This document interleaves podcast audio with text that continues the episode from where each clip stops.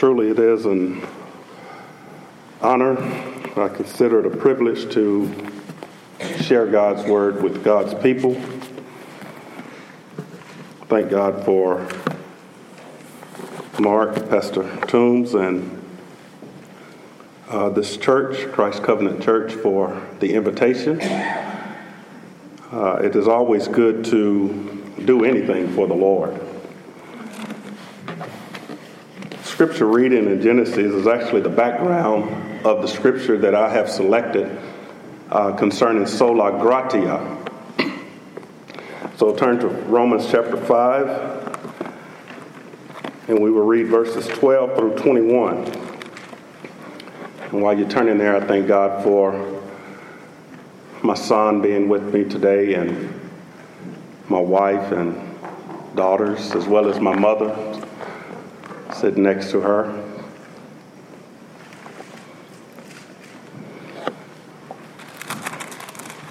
Romans chapter 5, verses 12 through 21. It reads, Therefore, just as through one man sin entered the world, and death through sin, and thus death spread to all men because all sinned. For until the law, sin was in the world, but sin is not imputed when there is no law. Nevertheless, death reigned from Adam to Moses, even over those who had not sinned according to the likeness of the transgression of Adam, who is a type of him who was to come. But the free gift is not like the offense. For if by the one man's offense many died, much more the grace of God and the gift by the grace of the one man, Jesus Christ, abounded to many. And the gift is not like that which came through the one who sinned. For the judgment which came from one offense resulted in condemnation, but the free gift which came from many offenses resulted in justification. For if by one man's offense death reigned through the one, much more those who receive abundance of grace and of the gift of, of righteousness will reign in the life through the one, Jesus Christ. Therefore, as through one man's offense judgment came to all men, resulting in condemnation, even so through one man's righteous act the free gift came to all men, resulting in justification of life. For as by one man's disobedience many were made sinners, so also by one man's disobedience, by one man's obedience many will be made righteous. Moreover, the law entered that the offense might abound, but where sin abounded, grace abounded much more. So that as sin reigned in death, even so grace might reign through righteousness to eternal life through Jesus Christ our Lord. May the Lord have blessings on the readers' ears and doers of his word. Through these scriptures, I want to focus on the ground or the foundation of sola gratia. I believe a thorough definition of sola gratia is found on the back of the programs. It's a Latin phrase developed during the Reformation that simply taught we are saved by grace alone. Now, this exact, this exact phrase, we are saved by grace alone, or salvation comes by grace alone, and those exact words are not found in the Bible. But we conclude, just as the reformers concluded, through the study of the Old and New Testament, that this is God's method of saving sinners. By the way, eternal security, the Trinity, these words are not found precisely in the Bible. These are theological terms. They are theological phrases. It is the theology that is what we believe through Scripture is God's discourse or truth. So, one of the five reformers' theology and, and, and prayerfully, our theology is sola gratia, which I will try to deal with this evening. I believe in order to appreciate more deeply the truth of sola gratia, we must understand why or what is the ground or cause of us being saved by grace alone. A lot of times we can hear something over and over again, but never fully appreciate why we are saved or this great truth. You know, we sing the song Amazing Grace. But grace is only as amazing as the knowledge of the depth of our sin. If you sense, if your sense of sin is not great, meaning you think you're a pretty good person, in light of a holy God, if your sense of need is not great for God, then grace to you is not amazing. What Romans 5 12 through 21 shows us is the greatness and depth of our sin and the greatness and depth of our need for God, who alone offers grace to believers. Now, what does salvation by grace alone mean? It means that grace is the only means by which we are saved from the penalty of sin, which is eternal hell. By attaching alone to grace, that means, and, and the Bible teaches it, that if anything else is attached to the means of salvation other than grace alone, then according to the Bible, that's not salvation. Someone will say, I thought faith saved us. I thought we had to have faith in order to be saved. Faith is an instrumentality. It is the agency, it is the vehicle that drives us to salvation. Grace declares us righteous before God. Faith is what we are given in order to obtain the righteousness of God. We never read in the Bible that we are saved by faith. We only read we are saved through faith. Ephesians 2 4 says we have been saved by grace. Ephesians 2 8 9 says we have been saved by grace through faith. Titus 3, verse 5 says, Not by works of righteousness which we have done, but according to his mercy, that is grace, he has saved us. And why do I say that is his grace, even though the Bible says mercy? Because verse 7 of Titus chapter 3 goes on to say that having been justified by his grace, we should become heirs according to the hope of eternal life. In relation to salvation, Paul says in Romans chapter 4, verses 4 and 5, Now to him who works, the wages are not counted as, as grace, but as a debt. But to him who does not work, but believes on him who justifies the ungodly, his faith is, is accounted for righteousness. This truth is what separates Christianity from all other religions. Because all other religions require some system of merits, some works on the part of the individual who is seeking heaven. But in Christianity, it is clear that we are either saved by the law on the basis of works or by grace on the basis of faith.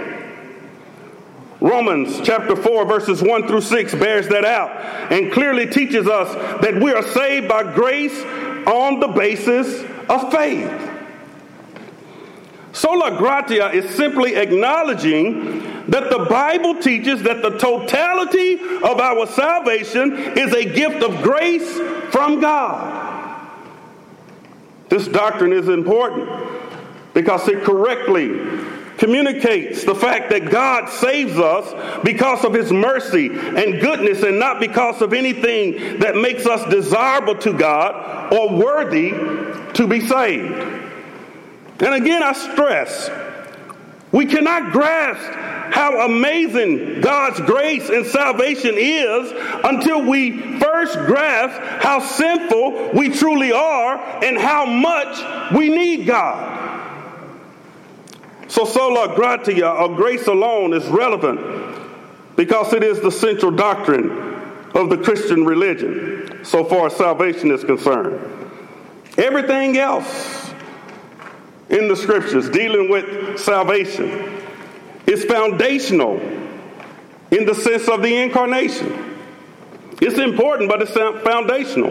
The sufferings of Christ, the death, the burial, the resurrection, are these things are, are, are, and all of these things are laying the foundation. They are the foundations of the doctrine of salvation by grace alone.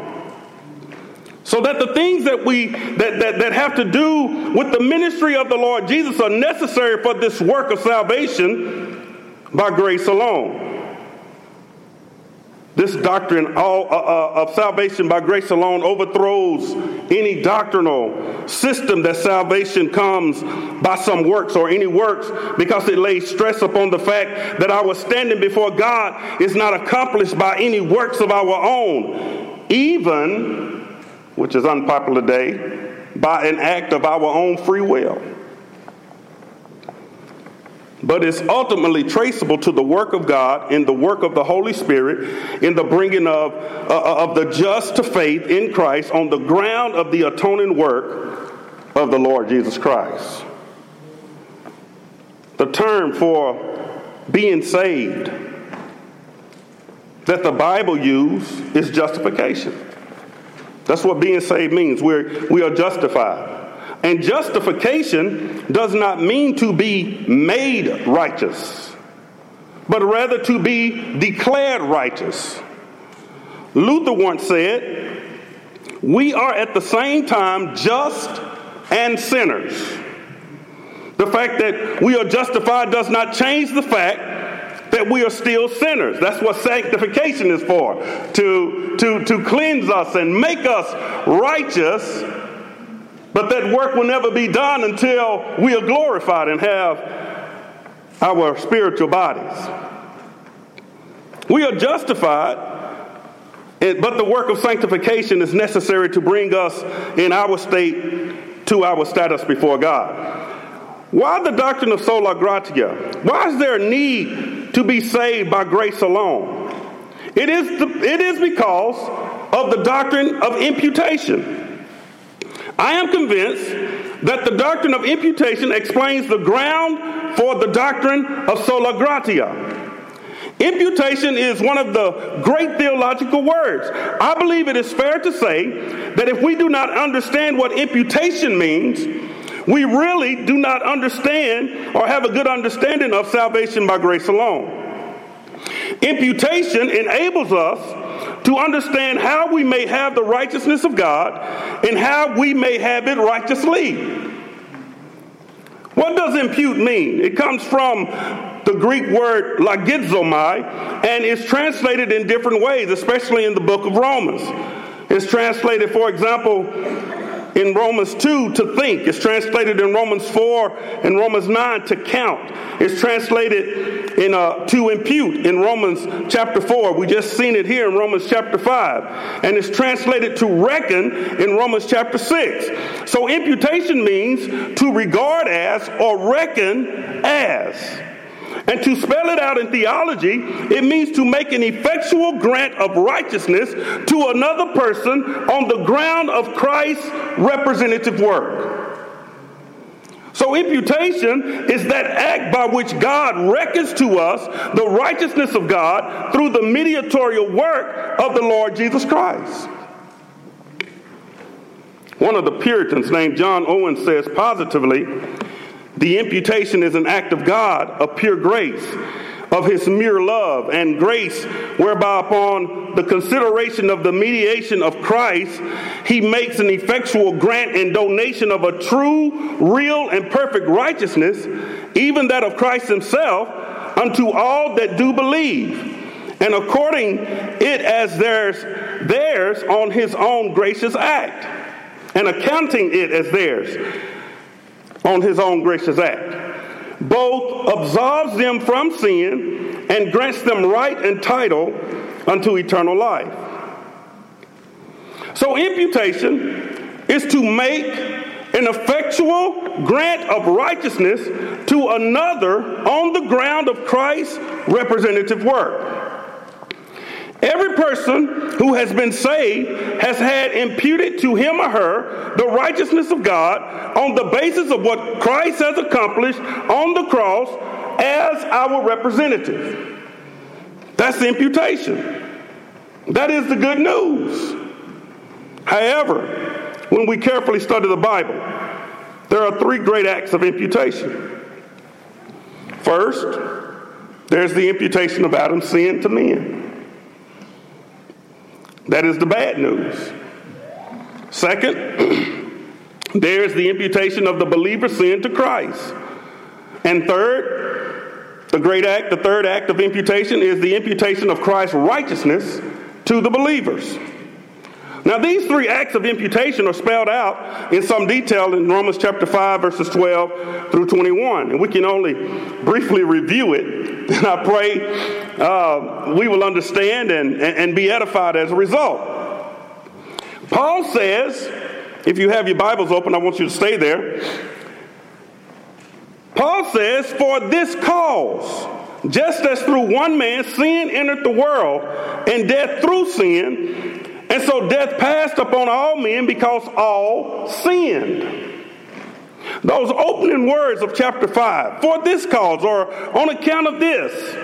The point is that since there is salvation by one man, as Romans 5, verses 1 through 11 shows, there is a likeness between Adam and Christ.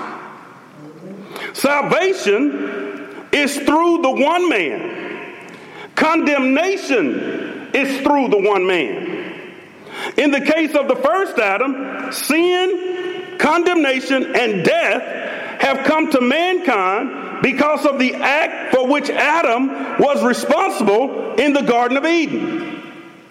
Righteousness, justification, and life have come to others by quality of the activity of the last Adam, Jesus Christ, on the cross at Calvary. So Paul says there is an analogy between these two the first Adam and the last Adam. What the first Adam did was to plunge us into sin, condemnation, and death. What the last Adam has done in the cross makes it possible for believers to have righteousness and justification and life. Now he says in verse 12, in the opening part of the verse, for this cause, just as through one man sin entered into the world. That's the origination of sin and death. But notice the word entered is very significant because it says here that sin did not really originate or begin in the Garden of Eden. It entered the human race in the Garden of Eden, but it did not begin in the Garden of Eden. Paul doesn't tell us a great deal about these matters concerning things which we are very curious about. He does, however, say that it was in the Garden of Eden that sin made its entrance into the human race through the temptation of Adam and Eve. So sin entered and death for mankind began. Then he speaks of the first great imputation, which is the imputation of sin and death. He says, And death through sin, and so death passed to all men. So, as a result of what Adam did in the Garden of Eden, death has passed to all men. In other words, from entrance of sin into the human race in the Garden of Eden, there has now come the penetration of sin into every human heart. And what Adam did in the Garden of Eden has made this whole world of which every one of us is a part one vast cemetery. It is an amazing thing what Adam accomplished, if you can call it that, in the Garden of Eden. Talk about a negative work. That is probably the greatest negative work that was ever accomplished by anyone. Now, Paul then comes to the point which there has been a great deal of controversy.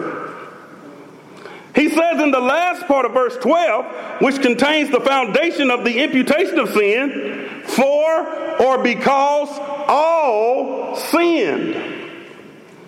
This has been a theological battleground. This is a controversial passage, and I will summarize some of the beliefs about the last part of this verse because I don't believe time will allow me to really explain it all in detail. some believe for or because all sin means that everybody has committed personal sin. That sounds good. It sounds right. Since everybody has committed personal sin, death has therefore spread to all men. Therefore, they believe we are not responsible for any sin but the sin that we personally commit by an act of our free will. That we are faced with a test, but everyone has failed. Now, think about that for a moment. You know, when people come up with their views, it, it sounds good on the surface. Think about that for a moment. If every student in school are presented with the test and everyone fails, and I mean fails miserably, no one gets it, then you would have to conclude that there is something wrong with the test. Nobody gets it, everybody fails miserably every time they take it. Jesus Christ did not fail the test because he did not have the nature or seed of Adam. Adam did not pass sin on to Christ. He was born of the Holy Spirit through the seed of the woman. But everybody who comes through Adam has failed, and the reason we have failed is because his sin was imputed to us. Not because we were faced with the test and didn't make it. Not because we personally sinned, but because he actually imputed that sin to us. Now, the second view says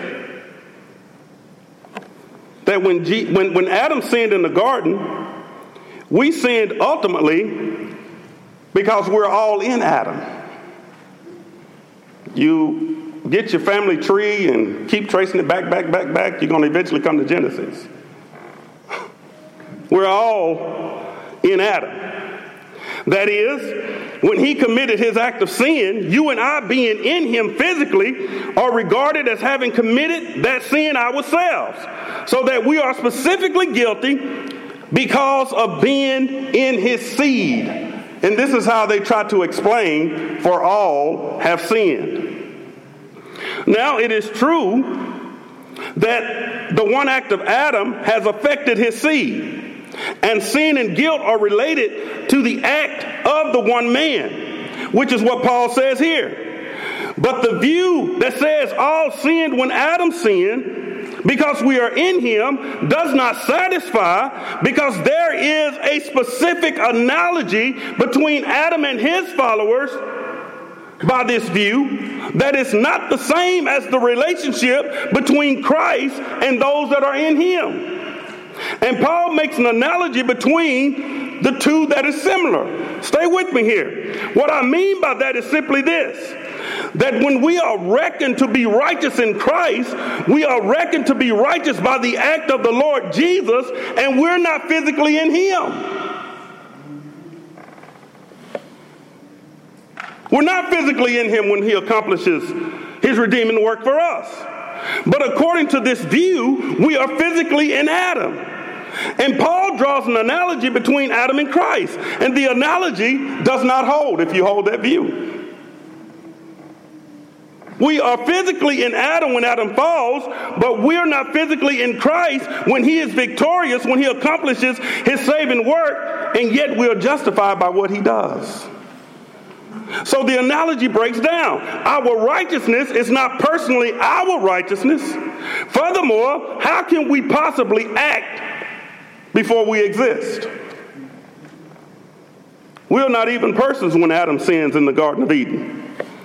And so the attempt to avoid the obvious criticism, uh, criticism we are held responsible for something that we not do that we didn't do is not satisfied by the by this interpretation because we then ask the question how can we possibly act before we really existed And why are we held responsible for Adam's first sin? This is a good question, I think. Why are we held responsible for Adam's first sin if we're in him and not held responsible for the later sins he did? If the relationship is simply a physical relationship, why just the one act of eating of the, of, of, the fruit of the tree? Why not all the rest? Whereas the Bible does not seem to say anything other than we are responsible for the first act of Adam. The 14th verse of Romans chapter 5, however, is the termination of this particular view. It solves this view. It is the Achilles heel of realism. Because it says, Nevertheless, death reigned from Adam until Moses, even over those who had not sinned. So there's no way that we were all in Adam and we sinned when he sinned. Because this verse says, Death reigned from Adam unto Moses, even over those who had not sinned in the likeness of the offense of Adam. But you see, according to realism, everybody does their sin in the same way. Paul makes a distinction then between those who sin in the likeness of Adam's offense and those who don't sin in the likeness of Adam's offense. And evidently, I believe it's a reference to infants and those who do not have all their senses. I don't know if it's politically correct, but we used to call them retarded. I don't know what we call them today.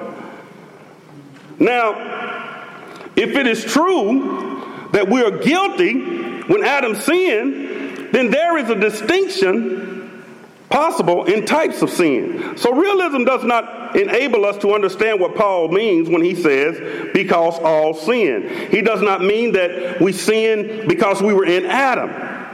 By the way, we were in Adam, and he was our natural head, and we do not deny, d- deny that. We simply deny that that is the ground of our imputation of sin, condemnation, and death.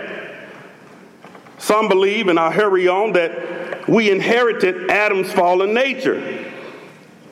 And that's what it means when it says, because all sin. We did inherit Adam's fallen nature, but inheriting his corrupt nature is not the ground of the imputation of the guilt of sin. Look at verse 12. Paul says, And death spread to all men because all have sinned. But now look at verse 18. So then, as through one transgression there resulted condemnation to all men. Notice the condemnation is linked to one transgression not inherited nature. Verse 19, for as through the one man's disobedience, obedience, the many were made sinners. So you see that in Paul's account, the death that we die is due to one trespass. And that one trespass is the one act of Adam in the Garden of Eden. So we're not depraved because we inherited it from Adam. Evidently, we have some previous guilt if we if we are each given a depraved nature at birth well what can be what, what, what can the previous guilt be? But the guilt that arises out of adam's first sin in the garden of eden. Finally we're coming to what we call immediate imputation an immediate thing that happened to all of us once he sinned. Another term for this is federalism when we talk about federalism, we mean covenant relationship. Federalism. Federalism contends that Adam was a representative, a federal head for all men, that this arrangement was consummated by God in the Garden of Eden, and that Adam was given certain promises and he was given certain threats. And the fact that Adam was a federal head is confirmed by the fact that the threats are carried out on all of the members of Adam's descendants. Adam was told, In the day you eat of the, that tree, you shall surely die. But the facts are that not only has Adam died, but everybody else has died since that time, except for those exceptions where God has overruled his own law in the case of Enoch and Elijah. So the contention of the immediate imputation is that men have stood their probation in Adam, and his act is our act. Not simply because we were in him physically, but because he was our federal head. He was our representative. When he failed, immediately, that is, without any necessary participation through the transmission of a corrupt nature. When he failed, all of Adam's descendants are declared to be under sin, condemnation, and death. So that the judgment flows immediately from Adam to every one of us, not through the transmission of the sin nature. That is why it is called immediate imputation. The argument for this particular interpretation of many, I'll just summarize. I mentioned the promises and threats to the race given to Adam are realized in the race. It also explains our birth in sin. For we read in Ephesians 2 1, we were dead in trespasses and sins, in which you formerly walked according to the course of this world, according to the prince of the power of the air, of the spirit that is now working in the sons of disobedience. Verse 3 of Ephesians 2 Among them we also formerly lived according to the lust of our flesh, indulging the desires of the flesh and of the mind, and were by nature or by birth children of wrath, even as the rest. That explains immediate imputation. Why were we born in sin? I believe this, and I hope it's, uh, it's been clear, explains the depth of our sin. We are born in sin because we are guilty of Adam's first sin. Another thing, in Romans 5:12, we find that Paul here says that all die because all sinned. Listen to this. Now we're going to stay within the same context. Verse 12 says, All die because all sin. So death spread to all men because all sin. But if you were listening or read it again, in verses 13 through 19, five times he says that all die because one man sinned. In one text, he says all die because all sinned. In the other text, he says all die because one man sinned. He never says all die because all acted in Adam. He could have said that if he was a realist, but he did not. So the same fact is expressed in terms of plurality and singularity. All die because all have sinned. All die because one man has sinned. The simplest explanation is that Adam was our representative. He was our federal head. And his action is counted as our action. Now, immediately someone says, It's not right that Adam's sin should determine my destiny. Well, in the first place, Adam's sin doesn't determine our destiny. It is not. it hasn't determined mine. By the grace of God, I have been taken out of Adam, the first, and placed in the last Adam, Jesus Christ, through the sovereign work of our great gracious God. That is sola gratia, salvation by grace alone. In the final analysis, it comes down to the sovereignty of God, what pleases Him. If He has done this, then this is, of course, what we must bow to. We can't fight it.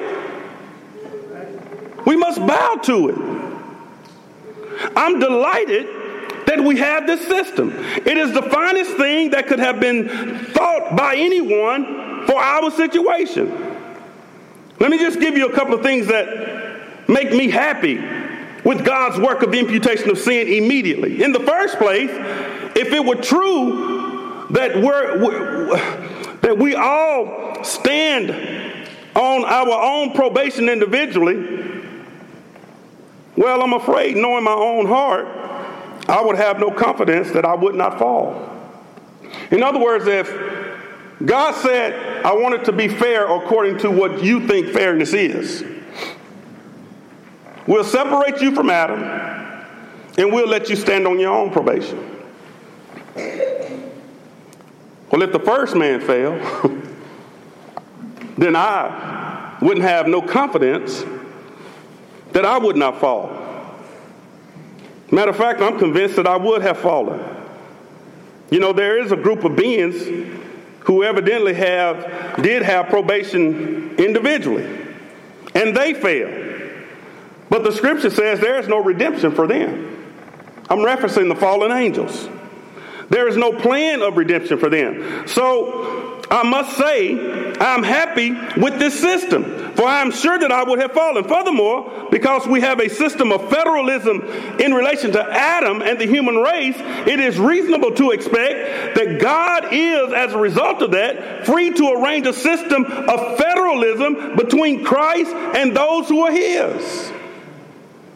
So the fact that we have federalism in one case with Adam makes it possible for God to have federalism in the other case with Jesus Christ. So if one man stood for me and when he failed, I failed, then I'm happy to announce that one man died for me, and when he died, I died and took away my sins. So I'm happy that I'm not called on to stand on my own. But God, in His wisdom, gave me another federal head. The first Adam accomplished a great failure, a great defeat for us. But the last Adam, Jesus Christ, accomplished a great victory for us, for those who trust in Him and Him alone. When the Father strikes oil, the children get rich, right? We don't object to that in our human experience. So if that's true, those who believe in Jesus Christ have hit a gusher.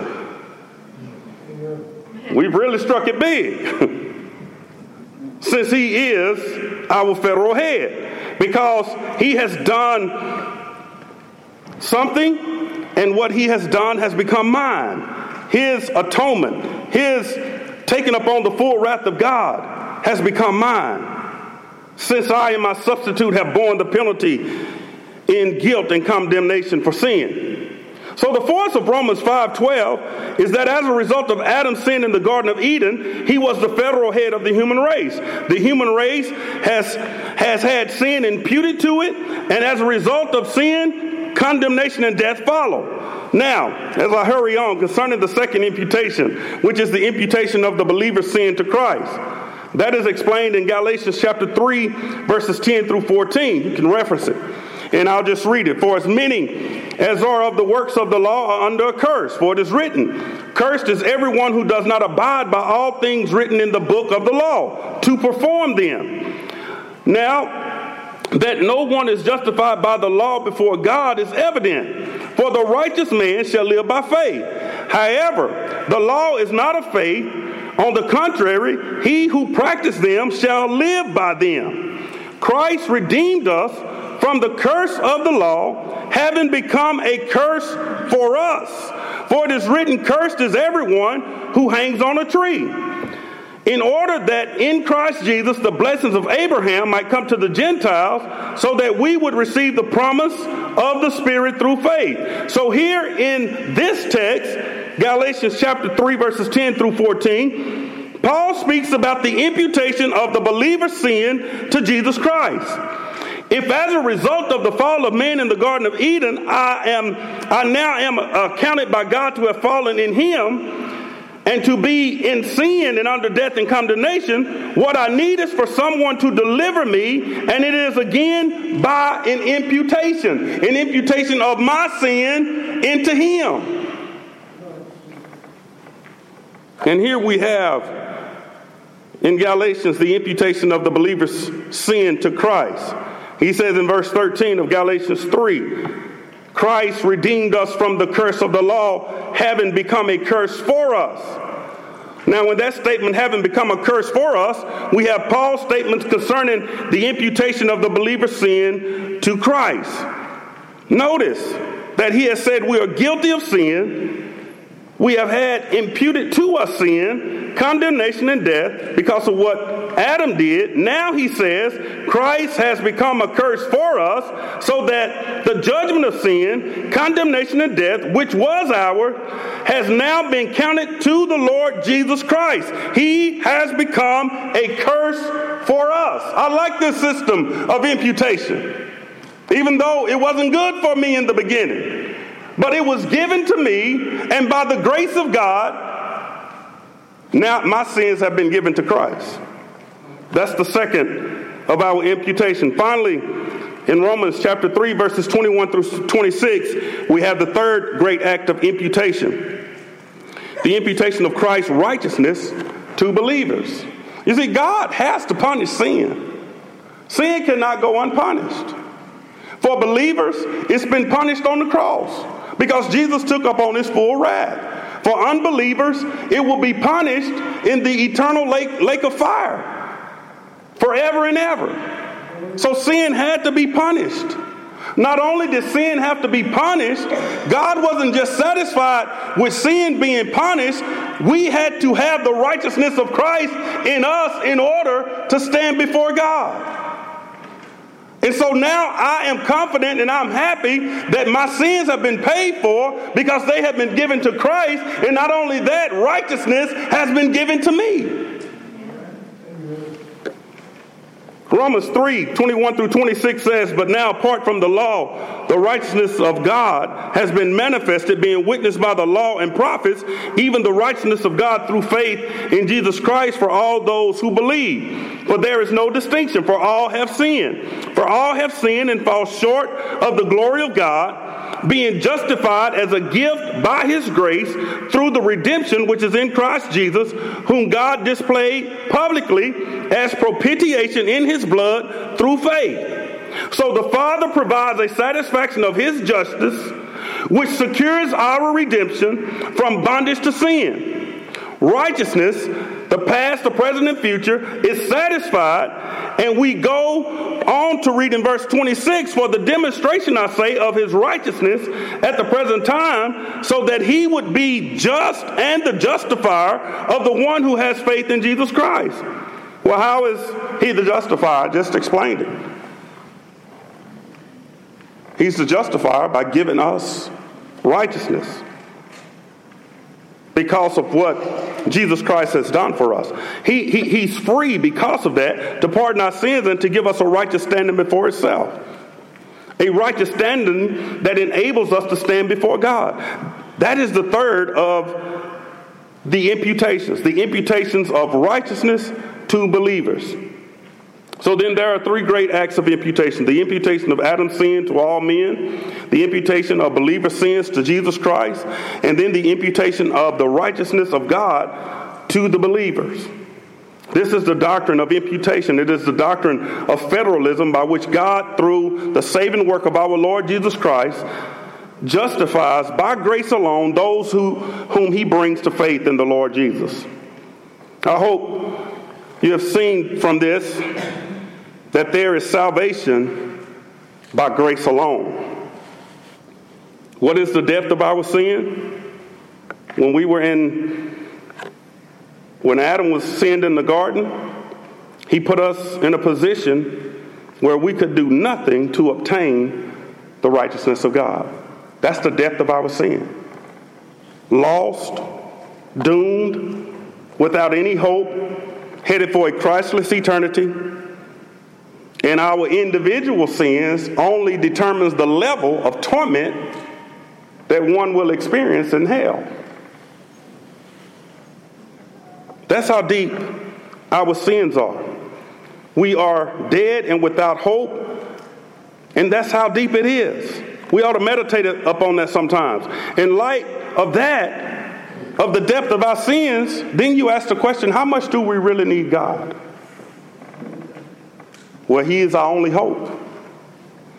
No other false God will do, no other system will do. He made provisions by sending one man, one God man, to die for our sins. And since Jesus Christ has died, was buried, and rose again, by His grace and His grace alone, we are saved through faith in Jesus Christ. If we do not have his grace, it is impossible to be delivered from our sins, and that is how much we need him. So I plead with you, if you have never believed in the Lord Jesus Christ, to receive him and realize the grace of God in your life.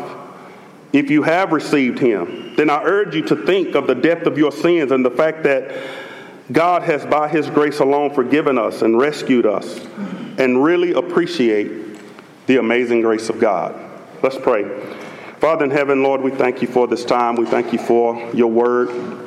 We pray that your saints were edified. We pray that if someone is here and does not believe that they know the depth of their sin, that they know and sense that they really need you, and even realizing that is confirmation that grace and grace alone has been bestowed upon them. Thank you for this time. Thank you for your saints. We pray that they were edified. In Jesus' name I pray. Amen.